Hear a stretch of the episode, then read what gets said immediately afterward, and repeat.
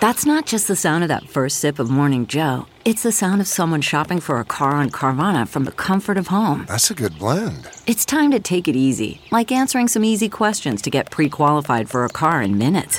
Talk about starting the morning right. Just like customizing your terms so your car fits your budget. Mm-mm-mm. Visit Carvana.com or download the app to experience car shopping the way it should be convenient, comfortable. Ah. What's going on? Welcome back to another episode of DX Daily, the podcast that is brought to you by Hip Hop DX, the place where we keep you up to date on everything that's happening in hip hop music culture. I am one of your lovely hosts who is tired because I was up late last night being a fan of hip hop, Ashia Skye. And I'm your other host who's also tired from staying up late and catching probably maybe the greatest album of this year so far. I'm A Dub. All right, it's Friday. It's the weekend. The weekend's off to a great start. We got some things to talk about. So Metro Boomin is defending Young Thug and Gunna amid their RICO case. He says that YSL is not a gang whatsoever. We'll get into what Metro Boomin had to say. We also have to talk about Travis Scott because he's being sued for yet another wrongful death. This time it's an Astroworld attendee who suffered from a miscarriage due to what went down at the festival, unfortunately. Then, of course, you know, we have to talk about what everybody has been talking about for the last seven hours and 46 minutes the new Kendrick Lamar album, Mr. Morale, and the Big Steppers, and what we thought about it off of First Listen. Before we get into all of that, though, please subscribe to the podcast. Please hit that button on whichever app you're on. It'll either say subscribe or it'll say follow, whichever one. Click on it. And thank you for your support. All right, now let's jump in. All right, let's get things started with Metro Boomin because he went on a Twitter rant last night and he is upset about Young Thug and Gunna being behind bars right now. He's upset about this entire RICO case. He doesn't think it's fair and he took to social media to voice his feelings on it. Yeah, so he started off by saying that YSL is not a gang and never been a gang. He goes to say YSL is a registered LLC and has provided countless jobs and opportunities for underprivileged Black people and really just all people because that's how big Thug Heart is. He also said, I've seen firsthand thousands of Black people and their families' lives change for the better over the past 10 years. Now, hashtag they are trying to cut the head off the snake because hashtag they see how much bigger it gets every year. They get terrified every time an iconic black leader emerges with so much influence, respect, power, and appeal, so they throw some BS charges together to lock him up and slow the movement down. Look at American history. It's been a pattern for 100 plus years. He then went on to conclude his rant by calling out those that were criticizing his thoughts from behind their keyboard.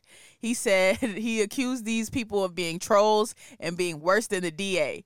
He said these brothers need love, support, and prayer right now, not jokes, criticism, or opinions. Now, as we know, Young Thug and Gunna will remain behind bars at Fulton County Jail for the time being, as they were both denied bond on Wednesday, May 11th. So, thoughts on what Metro Boomin had to say? Because people, the, the internet had a lot of thoughts, but what do we think? I ain't into much gang related activity. So, for him to just come off and be like, YSL is not a gang, it's a registered LLC I believe that, but I did think that maybe down in Atlanta or whatever, I thought YSL was some some type of gang affiliation because there's so many other people who claim they're in YSL. So is it a gang? Is it just um, a label type thing, a music type thing? I don't know that too much, but I think Metro Boomin to come out and say something, it kind of helped because he did kind of hit on points of like, you know, they're terrified every time an iconic black leader emerges. Young Thug was doing a lot. Gunna was also doing a lot for the community in Atlanta. So I see where he's coming from, but I don't, I don't know the whole gang part, but I get his thoughts on what he said. But what what you think? These are some of Metro Boomin's biggest collaborators, Gunna and Young Thug. Mm-hmm. So such a huge part of his career. These guys are. I'm sure they're friends in real life, and I'm sure I knew he was going to come to bat for them. So that comes as no surprise. Him uh, 100% going to bat for them comes as no surprise to me. Mm-hmm. Um, do I think there is some sort of dichotomy with YSL? Yes, I believe it's both of those things. I believe it's a, a record label. I believe it's a reputable organization. Well, I believe it's a, I believe it is a legitimate record label and that it's signing artists, it's putting on hundreds of black people, it's putting money in people's pockets, it's feeding families, it's all of that. And then you happen to have people who are affiliated with that that are that may be engaging in some less than legal activities. You feel me? So, I, do I believe that there are people in YSL committing crimes? Yes. Do I believe that YSL itself is a criminal organization? No, not necessarily. Like, is any organization can have people in it that are doing crime but mm-hmm. that doesn't make it a criminal organization. What makes it a criminal organization is it's there for the purpose of doing crime. And I don't think YSL is there for the purpose of doing crime. Do I do I do think people in it are committing are potentially and allegedly committing crimes though? Yeah, I believe that.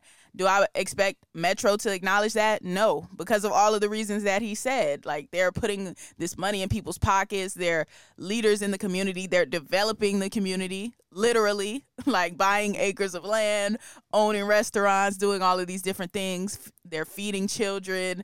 They're doing all of this for their community. So, of course, people that are of that community are going to stand by them. That's just naturally what's going to happen if you're from from a public school, if you go to public school in Atlanta, if you go to the school where Gunna has his um, free grocery store where he feeds 400 kids a week, yeah, you're gonna defend Gunna when when he gets charged with something like this. So I mean, it's it's expected. I saw a lot of people that had a lot of criticism for Metro online. I thought it was a little bit unfair. Like they were like, oh yeah, you know, he's speaking on Young Thug like he Martin Luther King or uh, he like he's a part of the Black Panther Party, and it's just like nah man like the, these people that are actually um, live in that area and have directly been affected by what these guys have done in music in the community in their state and city they're gonna feel a level of passion about this that the rest of us may not feel. Like yeah we all like young thug's music but we might not have been directly uh, impacted and affected like their lives have been positively impacted and affected by Young Thug and Gunna. So yeah, they're gonna have a different level of defending them. So you know, I didn't hate I didn't hate on Metro for doing that like a lot of people did. Do I think it'll have any type of impact on this case or how these proceedings go? Probably not. But I, I think he just was coming out and supporting his friends and people he thinks make a positive impact in the community. Yeah, that's what I think so too. Um, Metro works with him a lot, like you said. So it's only a matter of time before he said something of this caliber. So I didn't have no problem with it, but I don't know why people would. That's kind of interesting, but I think it was fine. All right. Well, somebody that might need somebody to come to his defense is Travis Scott. He and Live Nation are being sued for wrongful death after an Astroworld attendee suffered a miscarriage uh, from everything that happened at the festival. Now, as we know, Travis Scott just kind of poked his head back out. He finally put out some music. He's been popping up in people's videos. You know, he's been doing events here and there and just coming out and showing himself a little bit. He hasn't had like his foot completely on the pedal, but he's been resurfacing a little bit. And now um, this new claim has come out, and this defendant named Shan- Shanazia Williamson, uh, she claimed that she suffered injuries at the Deadly Festival in November that killed 10 people. And the injuries that she suffered resulted, in, uh, according to her, in the death of her child. Yeah, so in the lawsuit, which is obtained by TMZ, it says that um, she alleges that Travis Scott and Live Nation's quote, failure to plan, design, manage, operate, staff, and supervise the event was a direct and proximate cause of Shanazia's injuries and death of her and her partner's unborn child. And um, she filed this lawsuit shortly after the November 5th festival, claiming she had injuries to her shoulder, back, chest, and leg while being trampled by the crowd surge. And then she goes on to say that um, she then added the wrongful death into the suit about six weeks later, before 2021 had ended. Um, and it says it's unclear how far she was into her pregnancy, but Texas law states that it doesn't matter what trimester of pregnancy she's in, they can still successfully sue for a wrongful death. So that's pretty crazy. Yeah, and you also have Scoremore Holdings, ASM Global, Harris and Co. Sports and Convention, to They're all named in this lawsuit alongside Travis Scott and Live Nation. So she's suing everybody. And first of all, super sad. Like condolences to her and her partner for losing their baby. That's a horrible experience for anybody to go through, regardless of the circumstances. That's one. Two, from the injuries that she described, she says she was trampled by the crowd. Um, she says she had injuries to her shoulder, her chest, back. So we're to believe if we're to believe her, her back was stepped on. If you're face down on the ground and someone's stepping on your back, that I can I can believe that that affects your stomach as well. And if you're pregnant with a child, I can see how that can have a direct effect on that. So, might have a very strong case here. She might have a strong case. I think they'll probably try to settle this one with her if they're smart anyway. Yeah, for sure. Yeah, that's that's sad though, man. That's sad to just be going to a concert, pulling up to hear some music, and you wind up number one getting trampled yourself, but two losing your baby down the line after it happens. Yeah, whew, can't imagine. Cannot imagine. Uh, I, I hope they get a, they get a bag from this. I mean, obviously, it's not gonna help the baby that was lost, but hopefully they at least get something for this, for their pain and suffering. Mm-hmm, definitely. All right, now let's try transition into a, a, a little bit of a better note. So last night was the night I was on my phone screen at 11:59, ready to hit that refresh button on the streaming apps when Mr. Morale and the Big Steppers dropped Kendrick Lamar's brand new album. First of all, round of applause just for the anticipation and the excitement that this album created. Like there was just so much surrounding it. Everybody's on the timeline. You know, I love Twitter. Twitter is one of my favorite apps. So everybody's on the timeline waiting for this album to drop. Everybody's tweeting about it before it comes out. And then once it finally drops, it's like everything was nothing but Kendrick tweets with the people I follow. And I follow I follow kind of a lot of people. So I was just like, yo, this was really probably the most anticipated album of 2022, I'm sure. But this album, where where do we start? What what are some words that you would use to describe this album? Man, to describe this album, I it left me legit speechless. When I was done listening to the whole album, it's like an hour and 13 minutes long. I didn't know what to do with myself. I'm like, I really just witnessed this. I was reading the lyrics along with the songs. So it left me speechless it, I was like amazed. I was shocked even on some of the lyrics of like what he was talking about, what, how he put things together. It was like it was like nothing I've ever really really heard before, especially this year for music. It was really different. What did you think? Kendrick, man, Kendrick, Kendrick, Kendrick, Kendrick. So, mm. some words I would use to describe the album. One, the first one that comes to mind, vulnerable. Mm. Mm-hmm. Even the way he opened the album, like let me know what type of time he was about to be on. I remember that opening line so vividly. I hope you find some peace of mind in this lifetime. I feel like, oh, this is Kendrick's therapy album right here. Once I heard the first line of the album, 10 seconds in, I'm like, this is about to be Kendrick. This is about to be a whole therapy session, a reflection section, a, a, critical thinking session. Like, this is about to be all of that. So, yeah, first word I thought of vulnerable. That's what we completely got throughout the whole album. Transparency, we got throughout the whole album. What other words would I use to describe it? Moving, for sure. I was moved on on pretty much every single song and it's not in one direction. It's not all sad. It's not all happy. It's not all uh, one emotion. Like you're moved in so many different directions throughout listening to the album. And I don't know if uh, a lot of people listening to this this morning or this afternoon, whenever they're listening to it, have heard it yet. But once you hear it, you'll see what we're talking about of just how emotionally moving it is. And I know we're not going into depth about each and every song right now. We're going to do that on Monday's podcast. But yeah, I would definitely say the album was moving for sure. Let me think any other words I have to describe it. Multifaceted like we mm-hmm. said, not just one direction, many different directions. So many subjects he hit on, important subjects, pertinent subjects that we need to discuss as a community. He hit on those. So I would say multifaceted and critical. Such a needed project at a time like this where you're touching on topics of trauma, stress, just speaking about your past and the things that you go through in this lifetime, reflecting on the the toxic mentalities that a lot of us have that we carry throughout the day and just label it as culture or it's so normalized, like touching on that. So many different areas of human life and human psychology that Kendrick touched on. So I would say multifaceted as well. And then I would also say timely.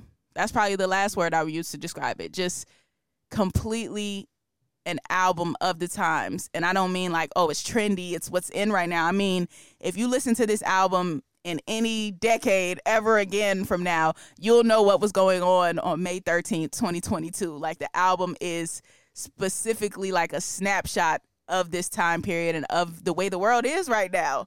So timely. Yeah, those are my words to describe Kendrick's album. Those are good words. I can tell you graduated college, girl. That was a good thing. I love I love what you said. Uh, The gag is I didn't though. I went. the gag is I didn't graduate though. But you know, that's another story. yeah. that's for a different podcast. But yeah, no, like, yeah, I, I just those are the words that kind of stand out to me when I think about my first listen of that album. It was a great length too, a, a great length, an hour and a couple of minutes, I believe. So he gave us a hearty amount of material.